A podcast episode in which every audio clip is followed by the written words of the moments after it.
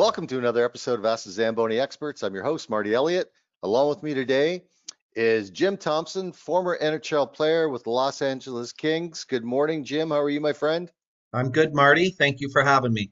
Uh, God bless. Thank you for being on board. Greatly appreciated. Well, let's get into this, Jim. Let's talk a little bit about your past and your hockey experiences and being drafted, correct me if I'm wrong, in 1984 85 with the Washington Capitals. But you're formerly from out west outside of Edmonton, I believe. I am. I grew up in a trailer park. It's called Westview Village, Marty. It's outside of Edmonton.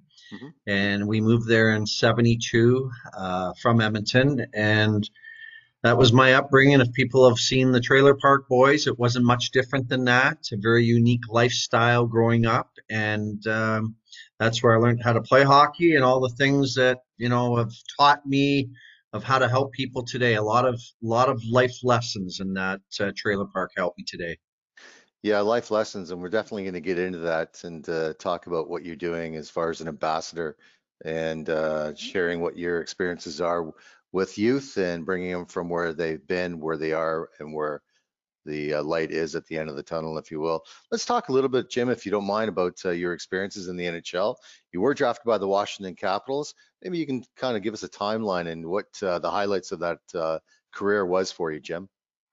So we'll go back to uh, playing junior in the OHL. I never, the NHL wasn't on my radar. I was, I was, you know, that was my dream but my I was striving to play junior hockey, which I accomplished. And one day, my coach Tom Martin came to me and said, "Listen, you're starting to get some interest from some NHL teams," which was was a defining moment in my life because, again, I got to junior. I wasn't a high profile player. I was doing okay, Marty.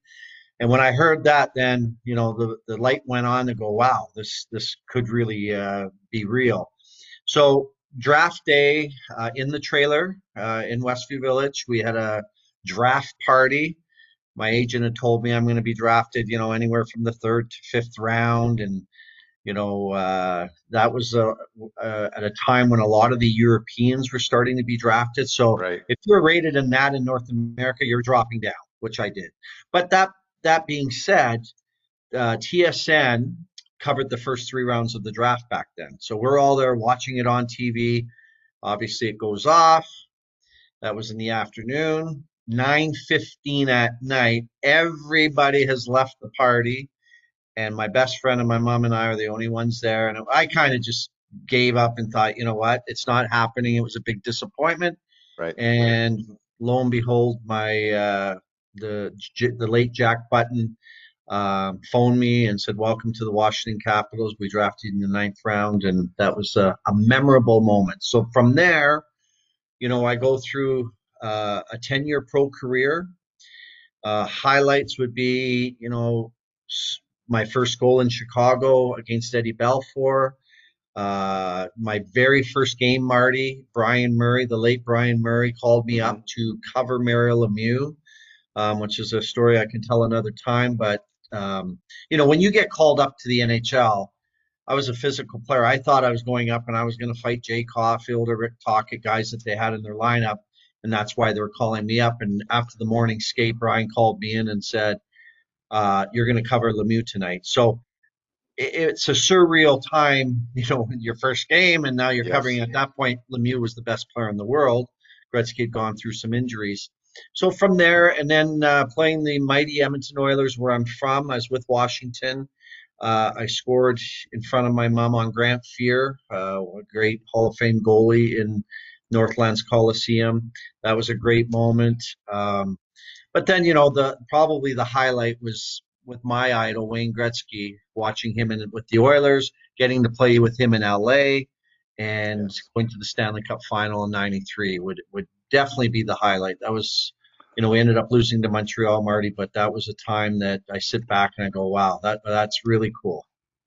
So it's talking about 1993 because I do remember the series prior to going up against Montreal, and I do recall uh, that game in, at uh, uh, at Maple Leaf Gardens. Were you uh, you're you were dressed for that game, I believe, if I'm not mistaken. Were you not, Jim? No, I was dressed for Game Five that we game lost five. in double overtime. Glenn Anderson scored. Right.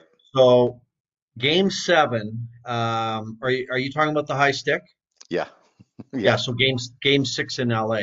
Yes Um, and basically, we watched it in the dressing room, and we knew as hockey players that oh boy, this could be you know game ejection for Wayne and that Yep. whole thing. We know Kerry Fraser admits that he made a mistake, and we also know that Wayne scored the winning goal. Um, and it was a, a unbelievable time to go back to Toronto. And if uh, I played Toronto, I played for the Toronto Marlboros in the OHL, so our Right, home rink right. was Maple Leaf Gar- Gardens. Yeah. So to go back there and playing uh, into, even though I wasn't dressed, to witness a game seven that Wayne claims was his greatest NHL game um, to date. Uh, in his, you know, at that point, he said that's the greatest game I ever played. Was unbelievable to watch what he did in Game Seven, and you know, scoring off of. Uh, I think the defenseman was Elliott. Uh, Uh, put it Dave off Ellett. his, Dave Ellett, sorry Dave Ellett. put it yeah. off his skate. I think that was that was meant to be. That's what these special players do, and it was just a surreal time. So back to the high stick. You know, I always go back to you know I think it was Game Three, Marty, when Gilmour headbutted McSorley behind the net, which also Yep. could have been a, a, a match penalty and a suspension. So, but you know, it's it's. I believe that Toronto Maple Leafs. This is nothing against the Montreal Canadiens of that year. They had the best goalie in the world. Mhm. I just believe the matchup. If Toronto would have beat us, I believe they would have won the cup that year. I thought they had the deeper team, and Potvin was, you know, obviously doing great things. So, yeah, Toronto came very close to winning that, getting the the monkey off their back for sure. Yeah, you know, the, and, and it's a great Cinderella story if you want to refer to it as, as that, eh, because I was at, I'm, you and I are the same age, and watching that in 1993, it was pretty exciting. The only thing I regret, eh, eh, if me personally ever hearing, was was um, Kerry Fraser later on in life actually admitting that he made the wrong call. I wish he had kept that. I wish he never never had brought that out and and stayed stayed with it. It would have, you know what? It just would have made speculation so be but it is what it is. And uh, Well, I, I, you know, it's funny because I've had this debate. I disagree with you because Really? I, I, I feel at the time the pressure, the greatest player in the game, and do I kick him out? Don't I kick him out? No, I didn't see it. I understand what his thought process was, but I love the honesty of, you know what? I knew it. I felt it. I should have done it, but I didn't.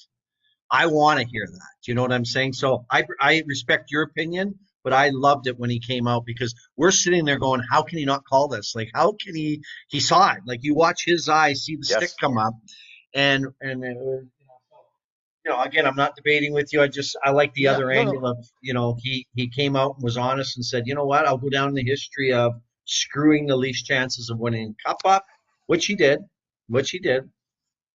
Well, you know, I sat beside him, believe it or not, uh, uh, Kerry Fraser I speak of. I sat beside him on a flight to uh, Las Vegas uh, back in 1987, and I recognized who it was due to the hair. and I said, Mr. Fraser, and he, yeah, yeah. And I said, uh, what are you going to Las Vegas for?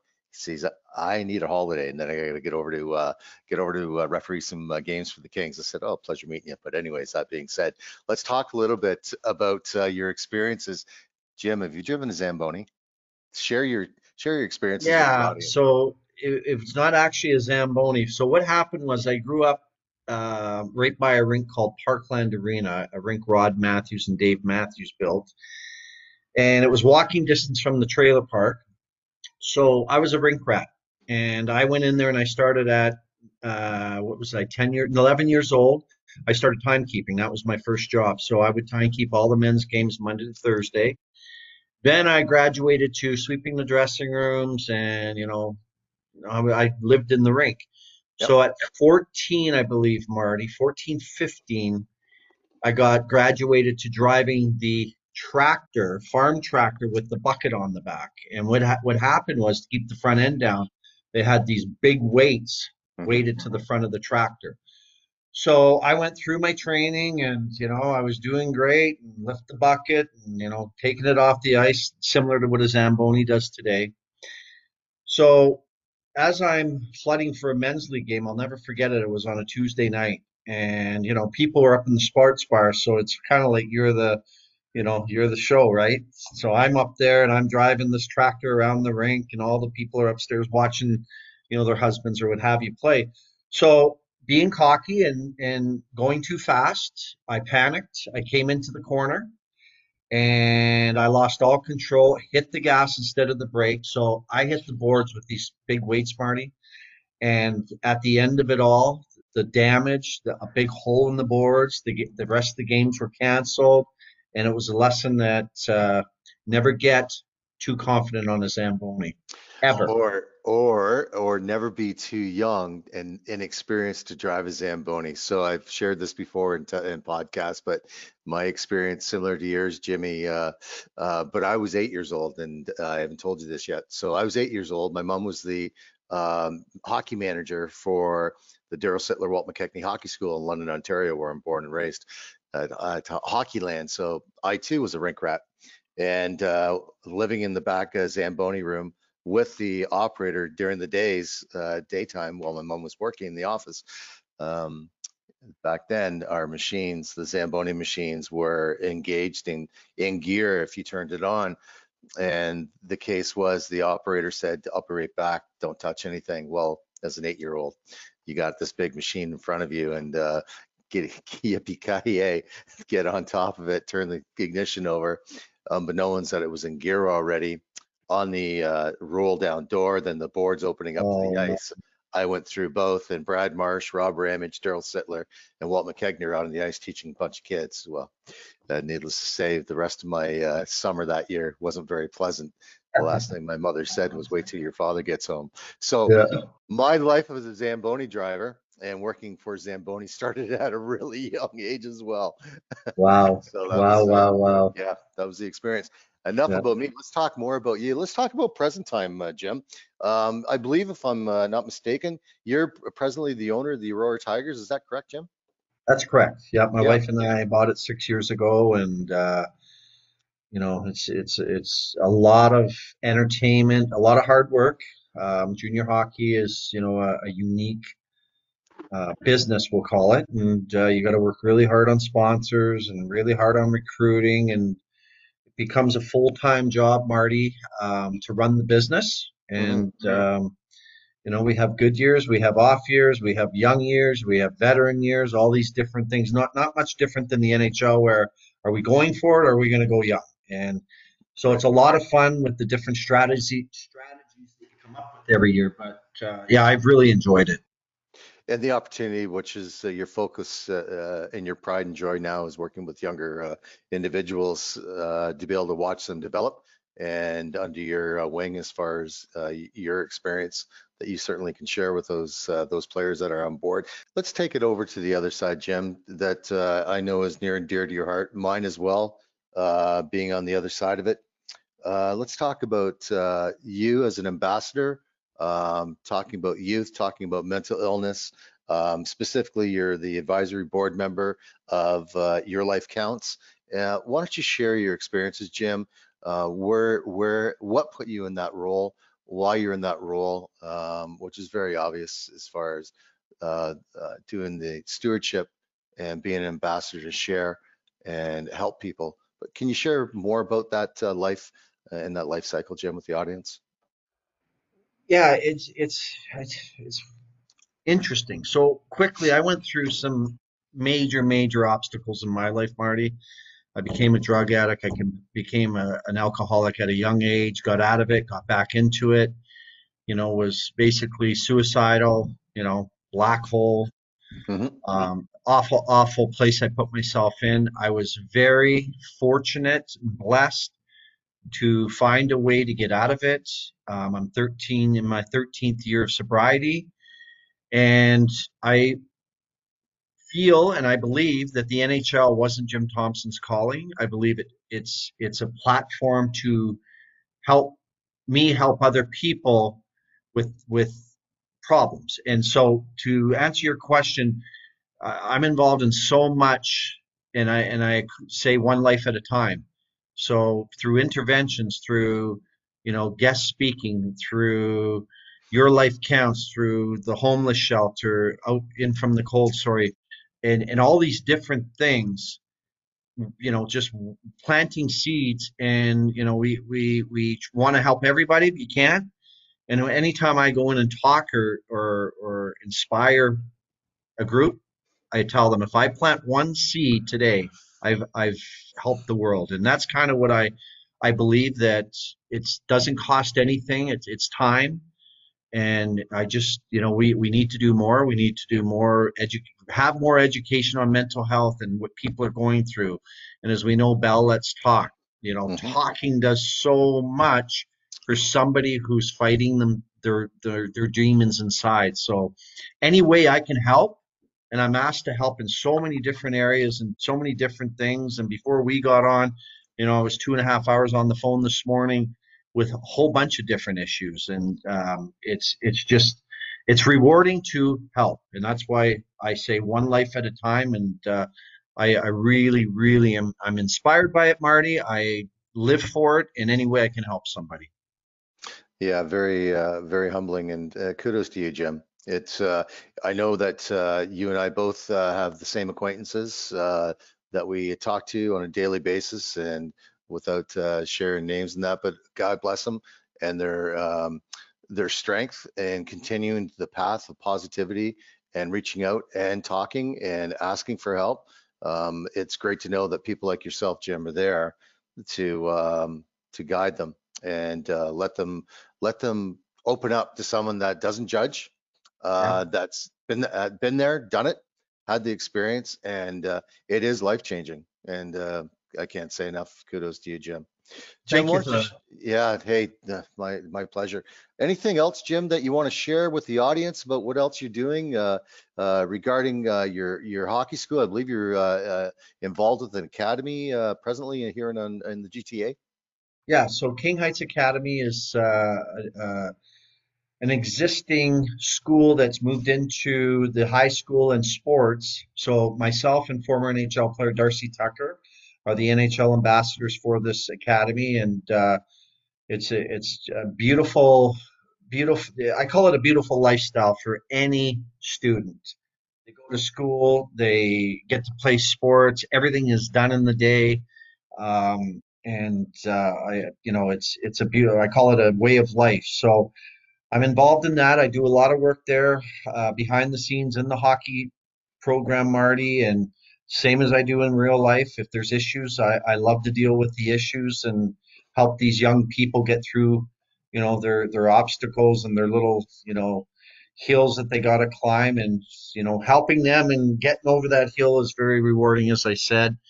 Um, but yeah, that's that's one thing. I, I have my own program, Jim Thompson's Dreams Do Come True, Mhm. and that stems from uh, Don Cherry one night years ago on Hockey Night in Canada. My boys and I are sitting there watching Hockey Night in Canada, and Don Cherry says, "Shame on all you coaches and parents who tell your kids they can't make it." He said, "Kids dream and dreams do come true."